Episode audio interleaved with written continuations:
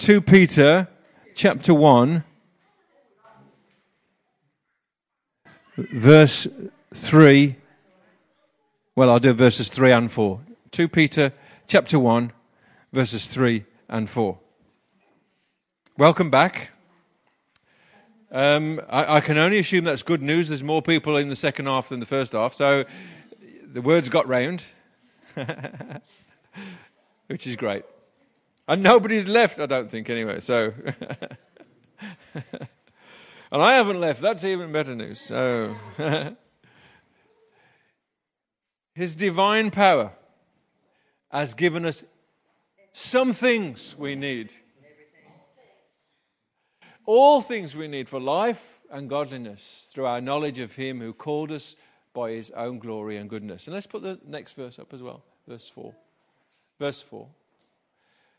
Through these things he has given us his very great and precious promises. Remember this picture of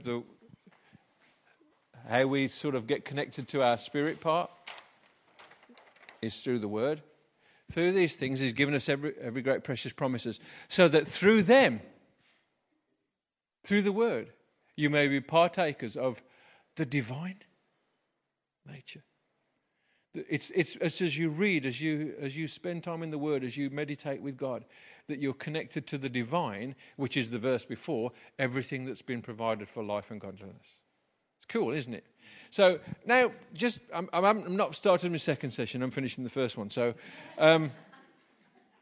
if you're a spirit being, if and your spirit is perfect and your spirit is alive and to me, the Bible says that there's fullness of joy in Him. Yeah, but I'm a miserable old so-and-so. So which is it? Is there fullness of joy in me, or am I a miserable old so-and-so? The fullness of joy is in me. So I've got to somehow tap into that and enjoy that and live from that, because that's got to be much better than going, oh, dear, Monday morning. Why not get up and go, oh, God, it's Monday. Come on. Joy of the Lord, my strength. Something like that, anyway.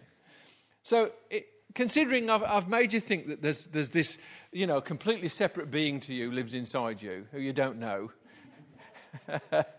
right, and you're just beginning to become aware of it and think, well, what on earth does it look like? What does it sound like? I don't really know. Now and again it manifests, because I might be happy once in a while, What does worshipping in spirit then look like? Because you've got your soul and your body. So I want you to just do this for a second, just in your imagination, right? You've got this spirit lives inside you and it's going to worship. So what does that look like when it worships? Just have a second, think about it. What's it doing? What's your spirit doing when it worships? And some people, take a second, write something down, what you think it might be doing. In fact, I won't mind you all getting a sentence to say. So anybody got anything you could just shout out or speak out and say, well, I think it'd be doing this. So, anybody? Skipping. Okay.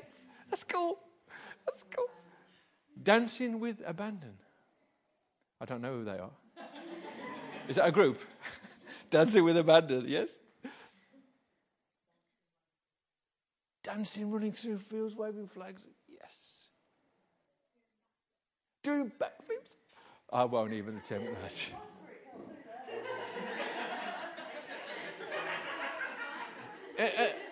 Are there any more sober spirits amongst us? Okay, yeah. So you'll see that as bowing down. Yeah, okay.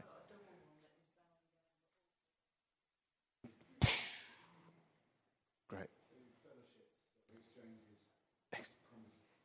Conversation. Okay. What if I was to say, what if that's just not your imagination? What if that's actually what your spirit inside you is really like? And here's the scary thing, and I'm asking you to connect with your spirit and worship in spirit. So there might be a few cartwheels happening in the church. Backflips. I know that the flag waving can happen anyway, I know that, but the bowing down might just be something that somebody feels they have to do because they're connecting with, oh, you know, other people are bowing down, so I think that's what we do. No, that's what I mean by worshipping in spirit. It's like, how is my spirit engaging with him? And it may be simply, as Rob's saying, that I'm just sat there, all the music's happening, but I'm communicating with him. I'm talking to him, and he's talking to me. That might be what's happening for you in that worshipping in spirit. It's not like worshipping in spirit is only red flags and between 11 and 11:15.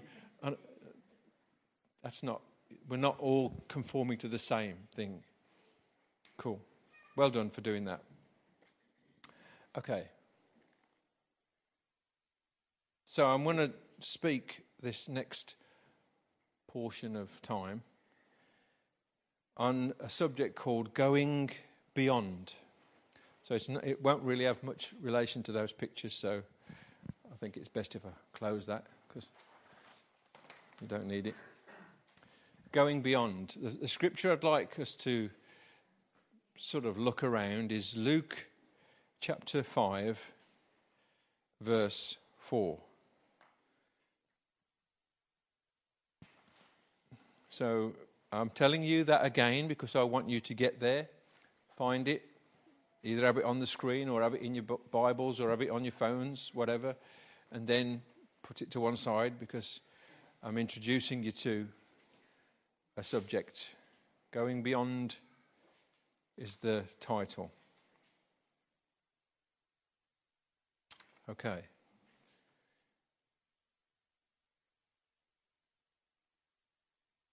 I suppose if I could say anything to begin would be to say it links to the session before in that we'll be going beyond the natural to the spiritual. I could use that as a kind of link between the two. We need to go beyond what is logically possible, beyond what is physically possible, into the power and the realm of the supernatural because you possess that. And because that has come and possessed you. So the illustration earlier of saying how many of you have had original design and you've had it for others and you raised your hands and I said, well, where did that come from? That's because you've become now connected to a supernatural realm where you can operate in and from. But we have this where we operate sometimes in the soul, the mind, the logic, the reason, the flesh, and sometimes in the spirit. And we get caught sometimes to operate in the spirit. We didn't plan it, you know. Well, there is something we can do in terms of choosing to go in that direction. But there's a story in the Old Testament. I want to read this to you. It's about Jacob, and you know this well. It says he arose that night and took his two wives, his two female servants, and his 11 sons, and crossed over the ford of Jabbok. He took them, sent them over the brook, and sent them over where he had. Then Jacob was left alone, and a man wrestled with him until the breaking of day. You know the rest of the story. He wrestles with him and he touches his hip and he changes his name. It's not that. It's this very first bit. God wrestles with us until the breaking of our day. Until our day ends and his day begins. That's the wrestle that we have. Till we no longer yield to the senses and the you know and the natural and the, but we yield now to the spirit. Do you remember a guy called Smith Wigglesworth? Some of you will have heard of him. I shared a couple of things with the worship team about it last night, but this guy used mightily by God, used extremely powerfully by God. But as a man growing up, he was a plumber, not really well educated, a very ordinary guy, really. Bit of a bold Yorkshireman, you know, kind of thing, say what you think. But is the pastor of a church, him and his wife, pastor's wife of a church, he can't preach. He gets up, he reads a verse of scripture, and then he sits down because he's got no anointing, nothing to speak from. So his wife does most of the preaching. And he hears about, in Coventry, I think it's in Coventry, about this people being filled with the Spirit, and he already believes he is filled with the Spirit because the Bible says he is filled with the Spirit because he's been born again, and so the Spirit of God's within him, and he thinks, I'm filled with the Spirit. And they're saying, no, you've got to be filled with the Spirit and speak in tongues. And he's saying, that's not right. So I'm going up to Coventry to tell them that they're wrong. So he gets into, is it Coventry or Southampton? I never get this right. But wherever it was, he went there. And he gets up in the meeting and he says, you're wrong. So he has this boldness to do all this stuff, but he can't preach.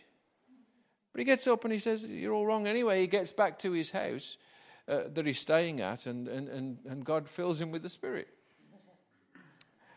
And he speaks in tongues. But he tells this story of himself being in the kitchen, crawling round on all fours, as the presence and power and of God begins to rest upon him.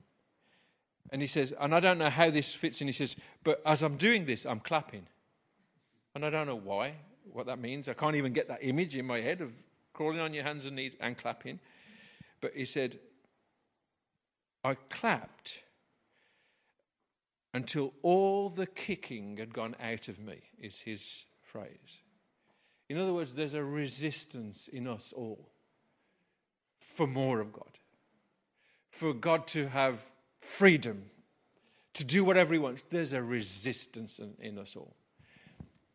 And his day broke that day in the kitchen. God wrestled with him till he surrendered to the Spirit of God. And what happened after that is, well, for us it's like history, but for him it was the beginning of a miraculous journey with God. He'd be on trains and people had got talking to him, and a woman has cancer, a tumour, so he punches her in the stomach. You don't do that. He didn't have this kind of health and safety kind of issue. And the woman was healed instantly. She don't care. And I'm not saying go out and punch people in the stomach, because that's probably not the Spirit. That's probably the flesh going, what a good idea. Yeah. His day broke. His way of doing it broke. His way of thinking broke. He went beyond. How many of you realize that the spirit part of you is going beyond? It's higher. It's better. I kind of think sometimes we feel like it's too much to give up to be what God wants. But actually, there's a young guy called Henry Scougal. You won't have heard of him, I don't think. If you have, fantastic. He wrote a book. He was 21 years old when he died, young Scotsman. And he wrote a letter to a friend of his about becoming a Christian. And instead of using the word Christian, he said, about religion. He wrote about religion. And in his book, he writes this one sentence it's a letter that was put into a book because it's so famous, this, and so powerful, what he wrote to this friend. But he starts off by saying, and his book's called The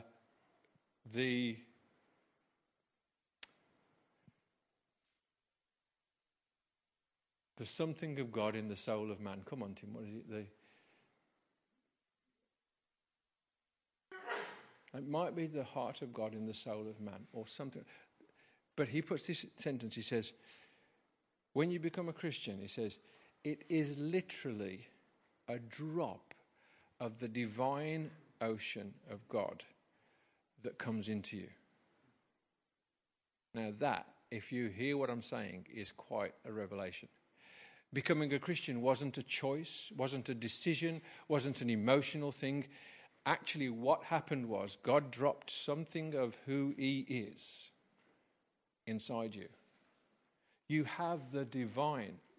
We read in that scripture at the beginning that through these things, the promises of God, we have access to the divine.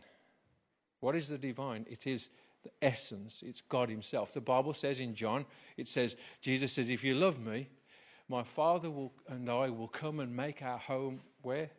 With you, in you.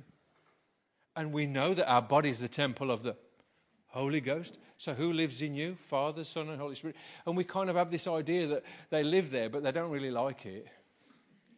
It's not a very nice place they've come to, is it? You know, no, they've come as a divine drop of his very life, his very essence, his very being is now touching my physical body, it's touching my emotions, it's touching my mind.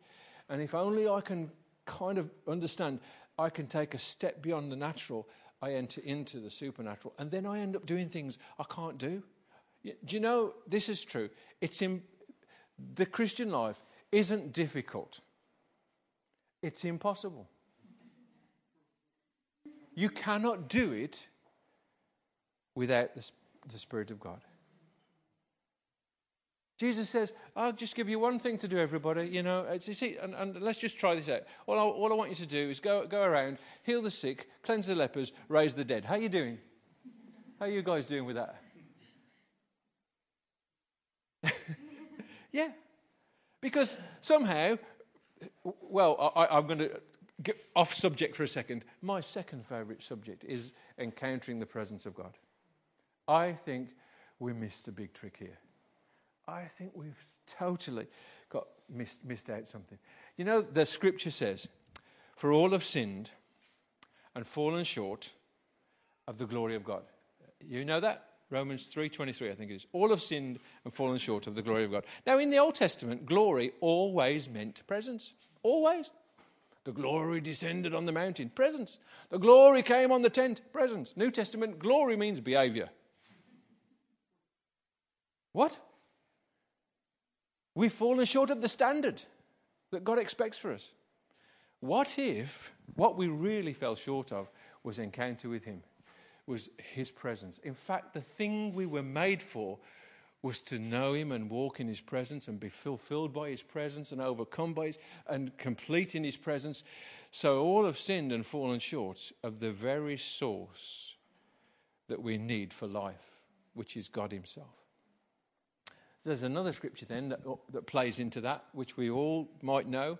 2 Corinthians 3 verse 18, I think it is. It says, and we all behold as in a mirror the glory of the Lord. You heard this verse? You might want to put that up if it's there, and if it's the right one. 2 Corinthians 3 verse 18. If it's not, then don't worry about it. We'll soon find out if it is. We all behold in the mirror the glory of the Lord. They didn't have mirrors. They didn't have, you know what a mirror is to us? A mirror is a perfect reflection, but the other way around, of yourself. That's the one. We all, with unveiled faces, reflect the glory of being transformed. Yet another translation says, and we behold in a mirror the glory of God. Right? Now, look, they didn't have mirrors. They had brass that they polished up a bit. So there was a reflection. It was not like we have perfect images. You know, we look up and it's like you can see everything. You know, that was brass that was polished. Even I'm going to say this to you. Even a veiled image of God can change you. Even a poor understanding of who he is can change you. You haven't always got to have the perfect image to be able to be changed. Just a glimpse of him, and something starts to transformed. We're transformed from one degree of glory. Hello, what's glory? Aha. So what God wants is as I come into his presence, as I engage him, as I look into him, as I see him, I'm taken from one degree of presence, hello, and what happens when I'm in his presence, whoa, into another degree of presence, and then what happens? You couldn't go in and take it all. You couldn't go straight in and have it all because you wouldn't be able to cope. I shared with these about Wigglesworth that when he was 80 years old, he gets up in a conference and he says, and there's all these ministers around praying for an evening service and saying, oh God, would you bless tonight's service? He gets up and he says, Lord, let your dominion come. He's 80 odd years old. And he says, let your dominion come. And the presence of God begins to descend in the place so heavily that the ministers have to leave. because it gets too heavy and one man is left stood there, Wigglesworth, under the weight of God's glory. But he is someone who has got rid of the kick, everything that resists, so he can stand in it. I'm not there. I want to be there so much. God wants us to know this access to him gives us access to ourselves. Something transforms in us.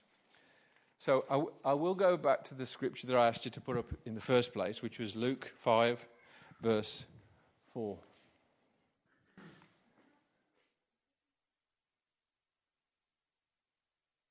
Luke 5, verse 4.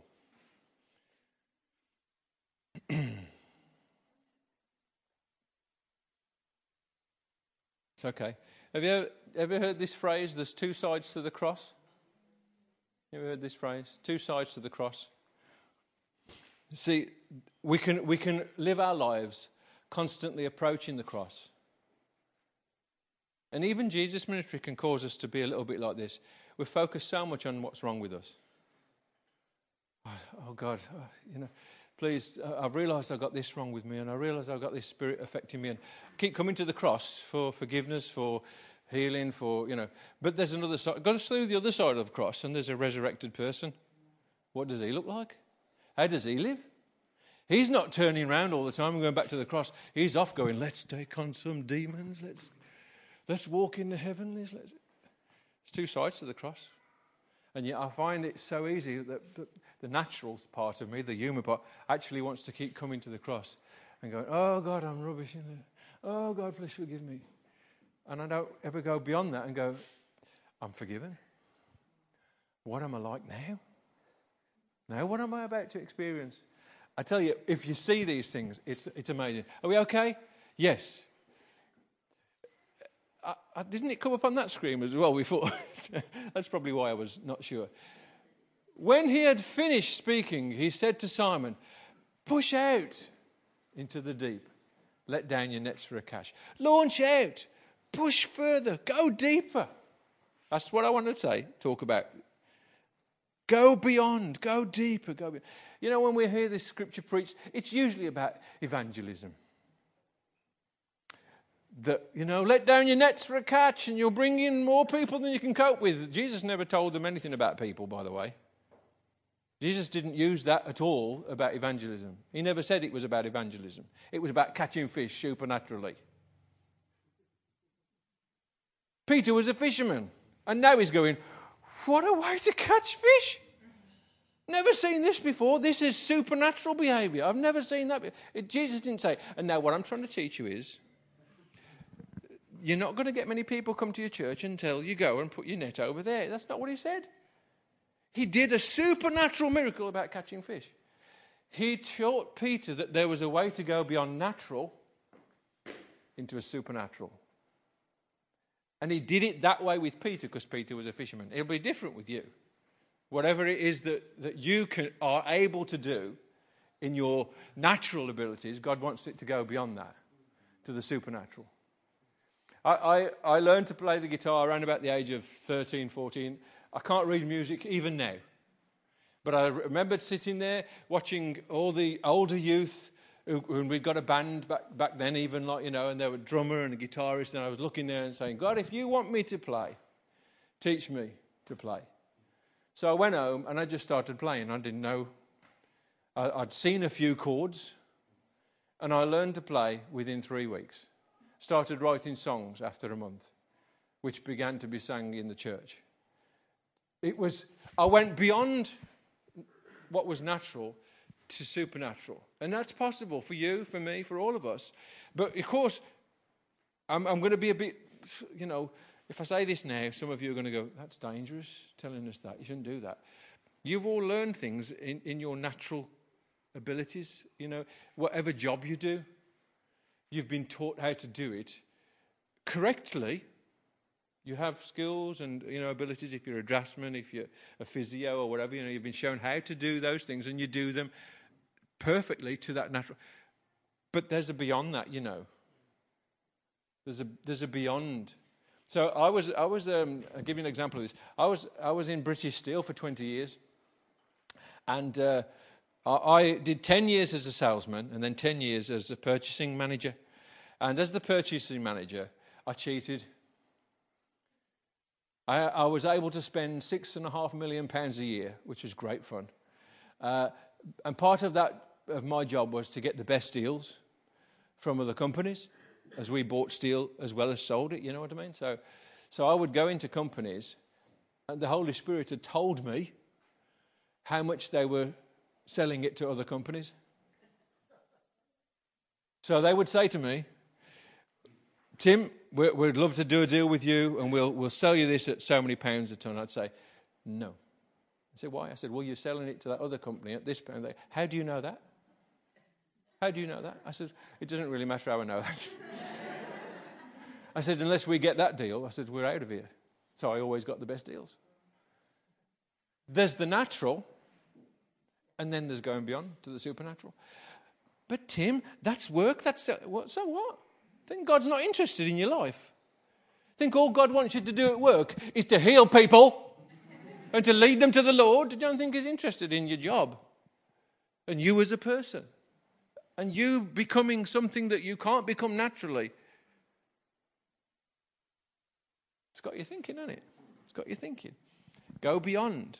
And this is where He deals with Peter. He says, Peter, launch out to where it's uncomfortable, to where it's not, you know, it's too deep for you. Go there. Because there's, you know, there's the Bible says that when Jesus died on the cross, it says the veil of the temple was torn in two. Yeah? What was behind the veil? The Holy of Holies, yes. The Ark of the Covenant, which represented the presence of God. So where have we actually been given access to? The presence of God. Because there, things change. I once did this little study, and again I'm detouring, so excuse me for this.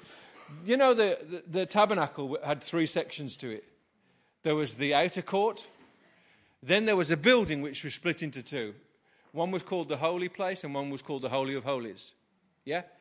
And I've seen this picture as three types of Christians. Okay? And the outer courts was where they brought the sacrifice, but they also came in with praise, right? So I feel there's a lot of Christians who all they ever get to is praise, praise, praise, but I'm sorry, God. Sacrifice and praise. That's all they know, right? But then you've got another bunch who come into the holy place. And in that place was the table of showbread and the candelabra, the stick, you know, and this was the place of ministry. Okay? And there's some Christians who come in, they get to know God, and then they say, Lord, let me serve you. And so they find a job to do. You know, they find a ministry, a calling or whatever, and they get stuck in that. Yeah? Right. And then, but that's not what the curtain was open to. The curtain was open to the Holy of Holies, and what's behind the Holy of Holies is the presence of God. Do you know when God gave the dimensions to Moses for the tabernacle, he started with the dimensions of the Holy of Holies and then gave the dimensions out. So the heart of God says, actually, the first place to meet is with me. From here, go out into ministry. Hello? I know many ministers and ministries that get their identity from what they do and not from being in His presence. I'm a great worship leader. I am. Oh man, God really blesses me. I'm wonderful. God, you know, are you? This young lad in my church is a great preacher. In fact, if he was here, he'd have you all sort of, by now you'd be repenting. He likes the guilt trip thing. He's really good at it. And he kind of, you know, we all know what we're doing wrong after he's preached a sermon. And, you know, but he's very clever, very good and all that. And I sat with him one day and I said, bro, I said, you get some real amazing revelations. I said, I've got to ask you a question. He says, what's that? I said, you know, when you sit down and you talk to God, I says, when was the last time He said something to you about you? He says He never has. How can you minister to others when you yourself are not coming from the place, like I said at the beginning of the last session, It's not doing it for favour, it's doing it from favour. It's not doing it for approval, it's doing it from approval. All of what we do as a Christian should come out of the encounter, shouldn't come out of the presence. We should walk from that place. The veil was opened, not so we could all stand outside going, ooh, isn't that amazing? But so that we'd go in. And from in there, so where is it? In here. From inside out, we live. From inside out. Peter says, at your word, you know, because the rest of that scripture, he says, we've been fishing all night, we've been toiling all night, says, but nevertheless, at your word. Because he recognized that the word, or the understanding of the word, was these were the same people who said, where else can we go? You have the words of eternal life. He kind of knew that what Jesus said wasn't natural. He kind of knew that when Jesus spoke, he wasn't speaking logic. He was speaking something from another realm. So when Jesus said, launch out into the deep, let your nets down on the other side, he kind of went, well, we've told all night, but at that word, because that's not from here. Because you've said something that's come from above, so we're going to do that. That's pushing out from the natural to the spiritual. This is what we see happening. So I'm going to give you an example of this now. And at this point, I might lose half of you. For example, is there someone you need to forgive? Now, I'm not here to do the guilt trip, to make you feel bad. But is there? You know, we all do this. Of course I've forgiven them. Till I see them again. Of course I've forgiven them. And there's usually something that causes it to just starts flaring back up inside, you know. My eldest brother did some stuff that upset the whole family and said some stuff about me and my wife, and we kind of lost contact for sort of 8-9 years, really. He did some stuff which I'm not going to say here. So, but it was devastating to the whole family. But what he did personally to me and said personally about me was devastating for me and my wife. And so we were struggling for a while. You know, we couldn't drive past where he lived. You know, it just, even if he was at the end of the street, you know, it was like something just there. So I did the Christian thing. I said, Lord, I'm going to ask you now, help me just pray. I forgive him, bless him in Jesus' name, and and drive past his street. Well, that didn't work then, did it? So let's go and get prayer, you know. So pray for him. Lord, great, feel better. Thank you, amen. Bless you. Thank you for praying for me. I feel so much better. Past his street. Ended up going to this conference with John Wimber 20-odd years ago in Wembley here. And my brother's there. And God spoke to me in the morning. We were there for the whole week, but God spoke to me in the morning, one of the days, and said, today's the day. And I went, oh, I know what this is about. So John Wimber preaches. It's nothing to do with forgiveness or whatever. But then he stops and he says, hey, the Holy Spirit's telling me that there's a lot of hurts in this room. So I want you to stand now. And there was 2,500 people there at this place. And a lot of us stood because we've been offended by all. You know, everybody gets offended. And we forgive, but it's not really dealt with. If you know what I mean? We can forgive from here, can't we? You know what I mean? We can do the stuff. And I remember saying, okay, God. So, and my brother came over to me and I said, look, I said, God's going to do something today. I said, you know, this has to be healed. We need to forgive. So we hugged each other and, and responded to the Spirit. And I went home from there and I thought, amazing. God, this is so good. I'd loved him. I'd hugged him. I got up the next morning because actually I was on a course, a 3-month course in London. One of the weeks was the Wimber part of it. The following day we got up and we went into our lectures, and I sat in the lecture I hated my brother more than I'd ever hated him. And I can't explain it. I never heard a word that was being lectured, not a thing, not a thing. I was just so angry. So the session finished and I said to the guy who was leading, I said, I could do with talking with you. So I went up into the office and I told him everything. And he said, have you ever brought it to the cross? Just because Jesus was despised and rejected. He took all that, what that felt like, all that kind of, he took it with him to the cross. Have you ever brought that to the cross? And you know what? I never had. I never took my pain. I was forgiving him, but I'd never took my pain and dealt with that. So I took that to the cross. And instantly, I was set free by whatever that was holding me. Instantly, I was set free. You went beyond. Do you know what? I'm sorry to say this to you. A lot of what we tell Christians to do is natural. We give them programs and ideas. You know what you've got to do is sit down and pray this prayer in this way and it'll work. And it don't work, does it? Because you've got to go beyond that to something that's supernatural. Shared that earlier testimony about the, indigestion and saying to the indigestion, you speak to the blood then, It's like doing something that's not, it's behind the veil. This stuff's behind the veil. If you now are sat there as a Christian thinking, oh, I'm getting all this, then that's the tree of knowledge. It's not something it's something you have to step into. And you might come out of that experience and think, I don't even know what I did. But it worked. Because you're going beyond the natural.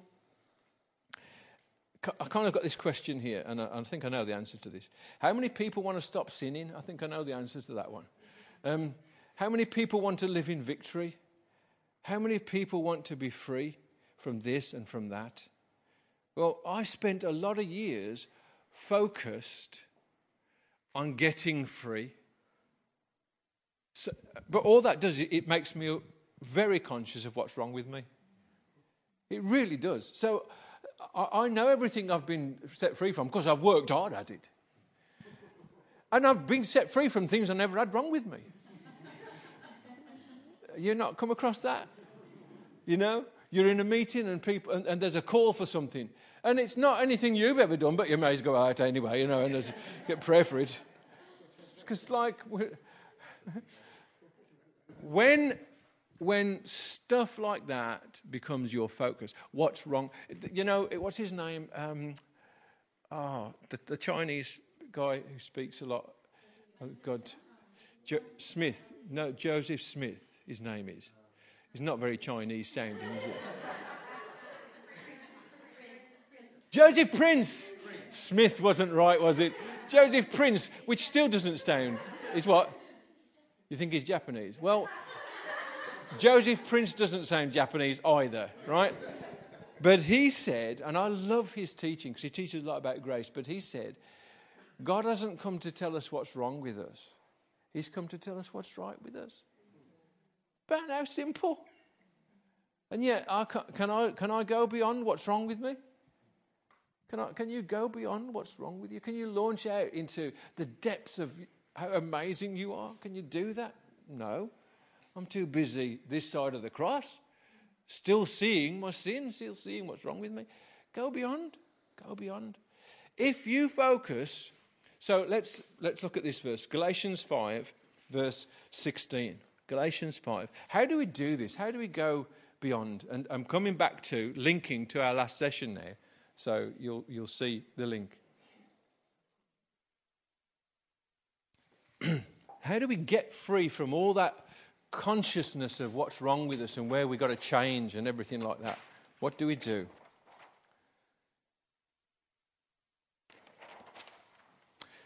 Galatians 5, did I say that? Verse 16. But I say, walk by the Spirit and you'll not carry out the desires of the flesh. Now I thought it should say, don't carry out any of the desires of the flesh and you'll walk by the Spirit. Because that's how I live. That's how most Christians live. If I stop doing everything then I'll be what God wants me to be. No. Be what he says you are, and you won't do that other stuff. It'll wear away. It'll fall off. That's it. It's God has put within you this spirit that is alive, that is free, that is victorious, that knows no... Do you know the scripture says, there's no condemnation to those who are in Christ Jesus. And I'm thinking, well, I can't be in Christ Jesus then. Because how many times do I feel condemned? Who feels condemned? Are you getting the picture? Who feels condemned? He don't. Your spirit person don't. There's two things I could say about this right going on here. You cannot sense your spirit being by natural senses. So I've been saying get in touch with your spirit and all of that. You can't do it by natural means. You can't go, hang on a minute. There he is. I'm now walking around like the spirit man. No. You get in touch with him when you look into the word and faith comes. That's how you do it, right? And the second thing I want to say is this. God doesn't look at your flesh and your soul. He looks at your spirit. And by the way, if your spirit's perfect, what does he see when he looks at you? If your spirit is alive and full and what does he see? We think all God sees is all we're doing wrong. He's not looking at that. Not now he's put the spirit of his son within you, he's looking at that. He's going, you are so... Do you know when we do original design and people say, you are this, you are that, and you're going, oh, man, I wish I was. No, that's because you are that, but you are focused on what you're not. You're not focused on what you are, you're focused on what you're not. Go beyond the natural into the supernatural. So our focus then should be, as it says there, set your mind... Okay. Walk by the Spirit. There's another verse, I think it's in Colossians 3, verse 1. I think it's something like that. It says, set your mind on things above, not on things below. Where Christ is seated at the right hand. You are seated with him. Set your mind. And it doesn't mean the mind of your flesh. It means the mind of your spirit. Set your mind. Be transformed by the renewing of your mind, your natural mind, but so that you embrace the spiritual dimension of who you are. And you see how God sees. So I'm going to start to leave you with, and I like that because I don't know how long it'll be, but I'm going to start to leave you with a final thought. What is it the Americans say? We're coming into land. That's what they say when they're coming near the end of their preaching. But you've seen how long the runways are. So that's a good idea. I kind of made a... sort of reference to it in the last session, which is moving from hearing to seeing. I think what God's saying to me at the moment and saying to our church, I think is what he's trying to say to the church, is we've entered a season of hearing from God, you know, and we've probably moved a lot into the prophetic because of this and stuff, but the area of what you see is not something that we really have quite got the hang of. Neither have I. I see more things now. I was saying to the worship team last night that when we lead worship, we expect and we experience supernatural things almost every week. So angels singing and hearing that is quite a common thing for us. Seeing them is not... Not getting it. Some people do. But they're here. And we can't see them. And if there's one thing that's really irritating me at the moment is Jesus is turning up to Muslim clerics and walking into their rooms. What about me, Lord? Been saved 53 years. You've never come into my room. They're seeing this. This, part of that is a cultural thing, right? A lot of the Eastern cultural things believe far more in the supernatural realm than our culture does. So it has shut that down with us, really. While we're becoming, you know, we're kind of embracing it, but we're embracing it through an intellectual way, which is the tree of knowledge, unfortunately. So you're all still eating a bit, you know. You're all a load of Adams and Eves, aren't you, really? But we're trying to sort of see through the natural means. And he's going, actually, no. Faith comes by hearing. Hearing by the word of God. And something in that then causes us to step over into the seeing. But definitely our culture says, no, there aren't any. The supernatural realm is not. So angels are here now, and we can't see them. And that's wrong. That's just wrong. Jesus is here, and I can't see him, and that's wrong. The Father is, I know he's here because I see the reaction on your faces. I see joy coming. I see life coming. And I'm thinking, man, they're all over you lot. I can see the effects of. But I think God wants us to move into a new phase where we see. Jesus said, I only do what I see. Hello, Father doing. And we've reduced that to, well, when somebody starts shaking, then that must be God. Right? The fact that somebody over there... There was a story of Reinhard Bonnke, the German evangelist in Africa. He was in Germany, and the Germans are great people, but they don't have the sense of humour that we've got, you know what I mean?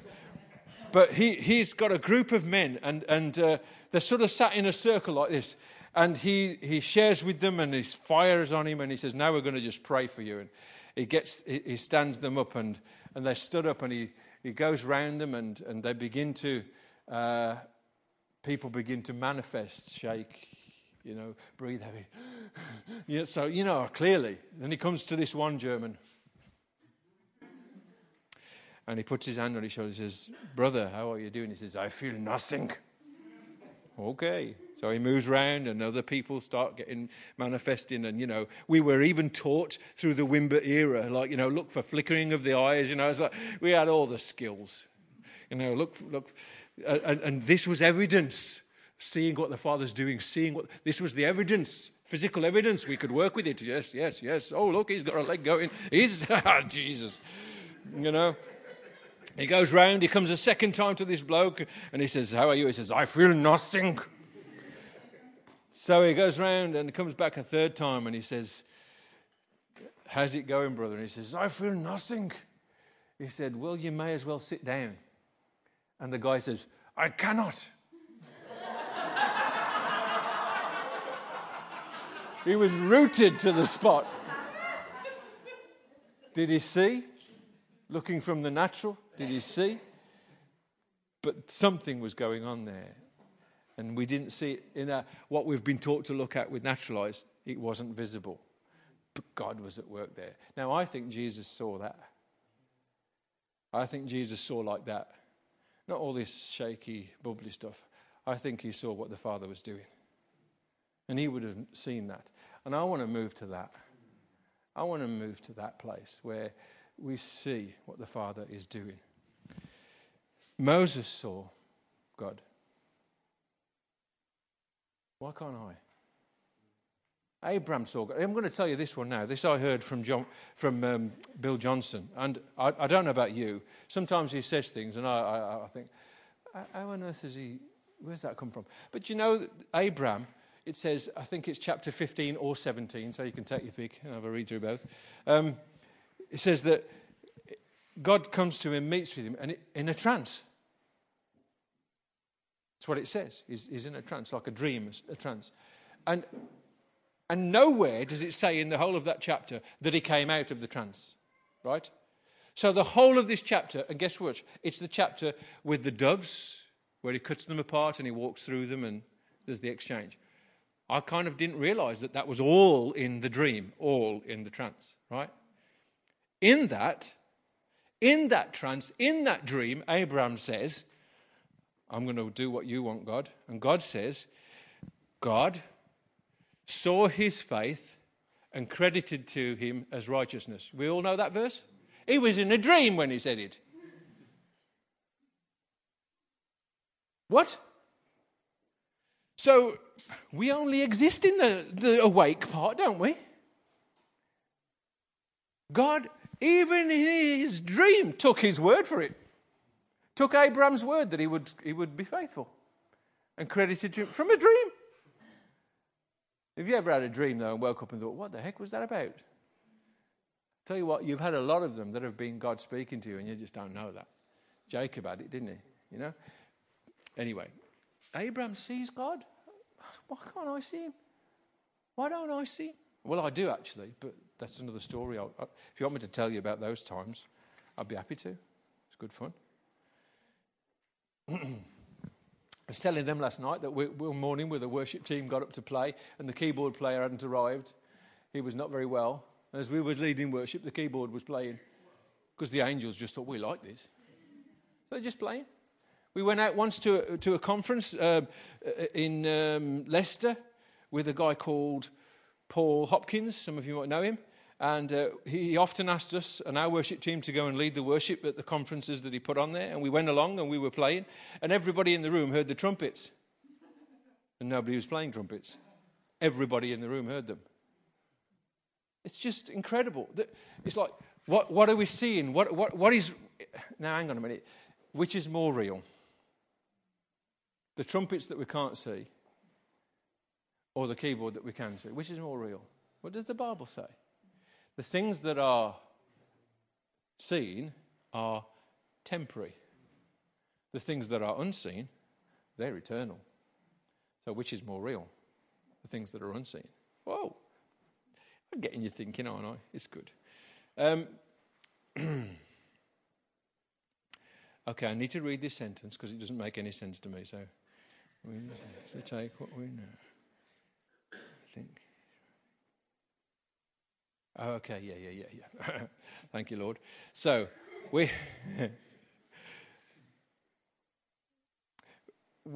have probably learned a lot of things as a Christian. And so what we tend to do is we think that it's what we know and what we think that is what we should live from. So I've been taught how to be a good Christian, so that's how I live. I've been taught how to read my Bible, so that's how I read my Bible. I've been taught how to preach, so that's how I preach. Of course, I don't preach like I used to do. I used to have 3 sides of A4, and I had to read it through, and you know, it was 3-part sermon, you know. And as the Americans put it, stand up, speak up, shut up, you know, it was all sort of very ordered. And then now I get up and on a Sunday morning, like this Sunday morning just gone, I got to church, I'd got a sermon ready in my heart, ready. And an hour before the service, we're sat there, we're just waiting on God, and his presence comes upon me. And he said, I want you to just talk about this. It's not something I prepared. I don't even know anything about it. So we get up, start the worship. God wrecks the place in the worship. It's just people lying all over the place. So I get up and then I speak into something that God's given me to speak in, and I'm having to hear him tell me because I've never heard it before. So I'm speaking like that. I'm hearing and speaking and hearing and speaking, and then God's power comes and people are healed and set free. And I'm going, what on earth happened there? That's quite normal for us. And I'm not saying you've got to do what we do, copy. I'm just saying... Go beyond. Even where you are now, it's wonderful. Go beyond. Even what you think you know now as a Christian, go beyond. Step into, you know, walk in the Spirit. Go beyond. Because there's something more than you know. The scripture says, no one can see my face and live. So that's probably kept a lot of us away from wanting to see him. But we are encouraged to come. Isaiah is the guy who goes up into heaven and he has a vision. What? Please, God, that Old Testament people. I want it. I want to go to heaven and see God. Why should Jacob wrestle with you? I don't. I wrestle with myself more than I wrestle with God. I don't know about you. I want God to turn up in my bedroom. A friend of mine had an angel in his room, and I'm going, oh, God, he's not even a pastor. He doesn't always come.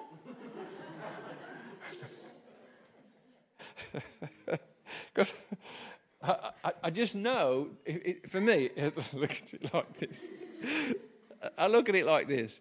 Whatever I think being a Christian is, it's limited. Whatever I think is limited, because my mind is limited. What God is beyond what you can think, is beyond what you can imagine. So how do I step into that area which doesn't have logic and reason? There was a lovely saying I read in a book. It says there's two ways to approach God. One is the scientist and one is the poet. And the scientist looks up to heaven and says, God, come down here so I can work you out, put you in a book, get a formula and understand you. The poet sticks his head up above the clouds into heaven and goes, whoa, what is this? Comes down and writes about trees and colours and butterflies and says, I don't understand. I want to be the poet. I don't want to understand. I just want to encounter him. If my encountering of him means I come back with a sermon, for goodness sake, that's just nothing. I want to encounter him and then be lying there for 6 months thinking, I have no idea what just happened. Literally, people come to church and get carried out in the morning to the cars because they're just under his, encountering his presence, encountering. And we're not saying we've found a formula of how to pray. We don't do that. We're just leading worship, and he comes and he turns up and we go, okay, God, carry on. We'll just do the service while you carry on doing what you're doing. People are getting messed up. Or should I say, fixed. Perhaps there's a better way to do it. Okay, nearly done. Yeah. So there's three visions, goals, targets for your church. To be a worshiping community. To be relational. Aha. And healing. To be a place of healing. So, and under that there's a sub to make God number one priority. It's beautiful. Great stuff. So I'm going to do this. I'm going to take us back to this. Walking in the Spirit, being the Spirit person. Okay? So, worship in spirit and truth. So, you'll never be a worshiping community until you worship in spirit. It'll not happen.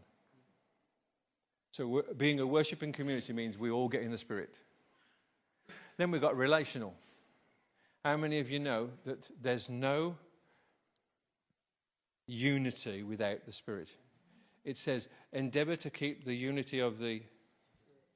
not flesh, not soul, of the Spirit. So, actually, when you learn and encourage and find yourself connecting with who you are in Christ, which is the Spirit, relationship becomes quite natural and unity becomes quite natural. Right? If relationships... And the target to make that happen is tea and coffee. I love that. But that will produce a level of relationship somewhere. But when you all engage with your spirit and you begin to see who you are, words of knowledge and words of life become a lot easier to do. And suddenly love starts to come and you feel like, wow, can't be without. People say who come to my church, they go home to Scotland and various places in Sheffield, and they'll be away for 2, 3, 4 weeks, and they say, we cannot wait to get home. Something is happening in the place where they fellowship because they're encouraged to come and be in the Spirit. And then obviously the healing. Well, you can't do that without the Spirit anyway. So I kind of think that you get all your needs met here, all your goals, by just being in the Spirit. They become naturally achieved rather than let's do a 5-year plan of how to get there. They become naturally achieved. I'm sorry if that's what you do. I do apologise. I don't do that. I once heard, okay, now we're just taxiing, okay? And we're just pulling into the, so... I've had lots of encounters with God myself personally. I've been to heaven and different things and stuff like that. And one of the things that happened for me is he took me to a tent instead of taking me to some kind of glory house, the throne room. I got took to a tent, and this was the tent of Levi, because God was showing me my ministry, how I look, what it looks like in heaven. So I began to see this room, and I went there many nights. But one of the things in the room was a funnel in the middle of the room, And at the time, I kind of got it that whatever God gave me in that heavenly place, I was supposed to pour down the funnel to the people. I kind of got that, but everything I'd seen in this room, I'd found in scriptures but the funnel. And about 5 years later, a book comes out from America by a guy called Chris Vallotton, who is a member at Bill Johnson's church, Bethel. And chapter 5 or 6, it's called The Culture of Honor, the book. And about chapter 5 or 6, it says, the funnel from heaven. I went, hello, what is that? And he spoke into what was called the fivefold ministry. I'm going to leave you with this thought, because this is what we've made as our goal. Okay. He said, in the scriptures it says this, that the church was built on the ministry of the apostles and the prophets. Okay? The church, by and large, in the West is built on the ministry of the pastor. Okay? That's a true statement. If you joined a church and you got called into the ministry, you end up being a pastor. That's where you go, right? But that's not what the church was built on, founded on. So what's the distinction? And they gave the distinction like this. And I like this, and I feel like we're trying to walk in this direction.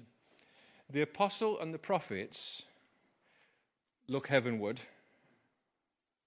to see what is happening in the heavenly realm, to see what is being released in the heavenly realm, and bring that to the church, so the church experiences, let your kingdom come as it is in heaven.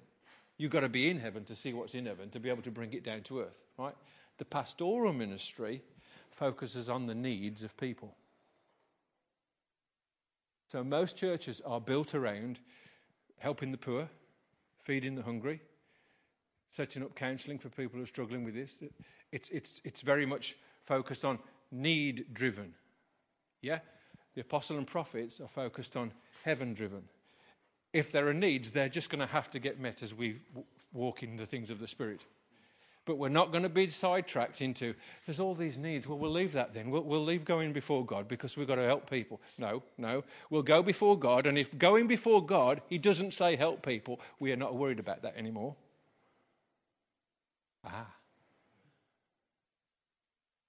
Surely, if you're before God, he'll want to heal everybody, yes, but the more of him we get, the more people get healed, and without us trying. But when we start to say, okay, let's have a season of praying for the sick and all of that, nobody gets healed. We all feel depressed. We all think we're rubbish Christians, and what kind of a pastor are you? You can't heal the sick. I've had an ambulance fetch somebody from church after being prayed for. Don't come to my church for prayer. Come to meet God, because then people get up and walk out. But when you make it like the program, the focus, the people. And for me, just to leave you with that thought, that if you follow the Spirit, which means being heaven-focused, the worship and community just becomes natural. The relationship becomes natural. The healing becomes natural. When you become focused. So, you know what? Don't pray for your pastor to be a pastor and demand his time to come and visit you and drink your tea and have your biscuits so you can moan for an hour about how terrible life is for you. Pray for him to have an hour with God. Pray for him to have an hour in the heavenly place. Because when he comes on Sunday, after he's been in the heavenly place, he'll say something that answers all your questions you asked for him. You had when he came round that day. Do you hear that? Oh, if you don't visit me, he needs to come and visit me because I've got all these things. And then Sunday, he's had an hour with the God. He comes Sunday and he says, God's told me to say this, bang, bang, bang, bang. And five people go, that's what I was wondering. He wouldn't have known that if he'd have been sat with you and a tea and a biscuit. Because all he's going is like, okay, carry on. Bend my ear a little bit more. But you know I love you. You know I'm the pastor and I care. I'm sure you're not like that, by the way. Neither am I. I'm not quite like that, really. Yeah. We had a funeral at our church 2 years ago, and The lady was 55 years old, got three beautiful girls, been part of our church for a long, long time, and she'd been struggling with cancer for about 5 years, and she'd had remission and all sorts of stuff, and God had been amazing in the family. And a couple of weeks before she passed away, I'm visiting the family quite regular and just blessing them and thanking God for them, and we all wept together. It was beautiful.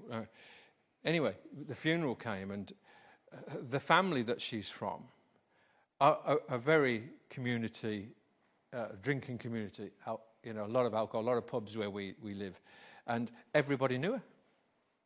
So we have 350 people in our building that holds 200. So we've got them in corridors, we've got them up in the overflow room upstairs and everything. And all they know is pub and, you know, go home, have some tea, go to work, pub. That's all they know. And here they are in church. And she'd said to me, because she was a great woman of God, she said, "Wherever you do, Tim, preach the gospel." I said, "You know me." So we sang "Happy Day" at the funeral. "Oh, happy day." And the Christians was going for it. And I said, "Just go for it. Don't worry about being embarrassed." The non-saved people in that room were blown away by the presence of God. They almost all of them said to me, "We've never experienced anything like this in our life." If it wasn't for the fact that I can't leave that life, I'd be here every week. But God spoke to me that day and said, the gap between us, Christians, and them, the world, is not as big as you think it is. They actually love me. They actually want me. They actually can feel me. I was really moved by that day. I thought, Lord, there's not this them and us thing anyway, but certainly it's like, oh, how can you win people today? It's so hard. It's so difficult. You know, people are finding in my church, and I'm sure it's happening all over the world, just pray for people. You meet people in the shop and they say, "Oh, I'm having a real problem with your back." I say, can I pray for you? 9 times out of 10 they say, "Yeah, sure." That barrier you think's there, isn't there? Just go for it. Just say, "Okay, can I pray for you?" They say, "Yeah." And you go, pray for him. Say, "Can you feel anything?" "Yeah, there's heat on my back." "Oh, that's Jesus." "What is it?" "Yeah, yeah." "How's it feeling now?" "It's gone." "Fantastic. See you next week." Or you never see them again. Is that a problem? Can you tell me how many people Jesus healed? He told them to go to the temple and he told them to be in church the following Sunday. How many? None. They met him and that was enough. Guys, bless you so much for being here this morning, and I hope you've been blessed and it's really given you something to sort of get your heart and minds into. Can we just pray? Can we stand together and let's just pray.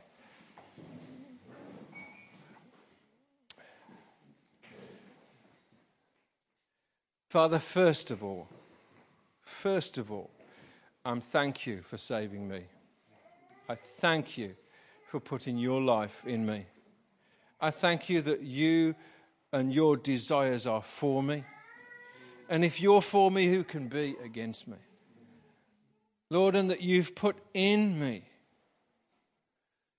a fullness to draw from, a fullness to live from. And I pray for these people this morning, God, as their hearts and minds have been exposed to truth, that the truth will set them free. In Jesus' name. Father, we come against all logic and reason and that temptation to be led by our senses, and we look into the Word, we look into the law of life, we look into the mirror of your Word, and we say, that's who I am.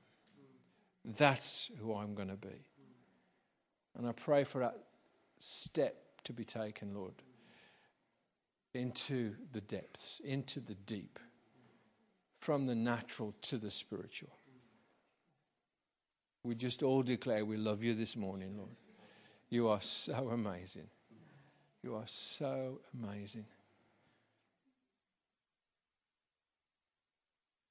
Your peace go with these people. Let the fire of God be upon you, that people around you will get burned by just standing next to you.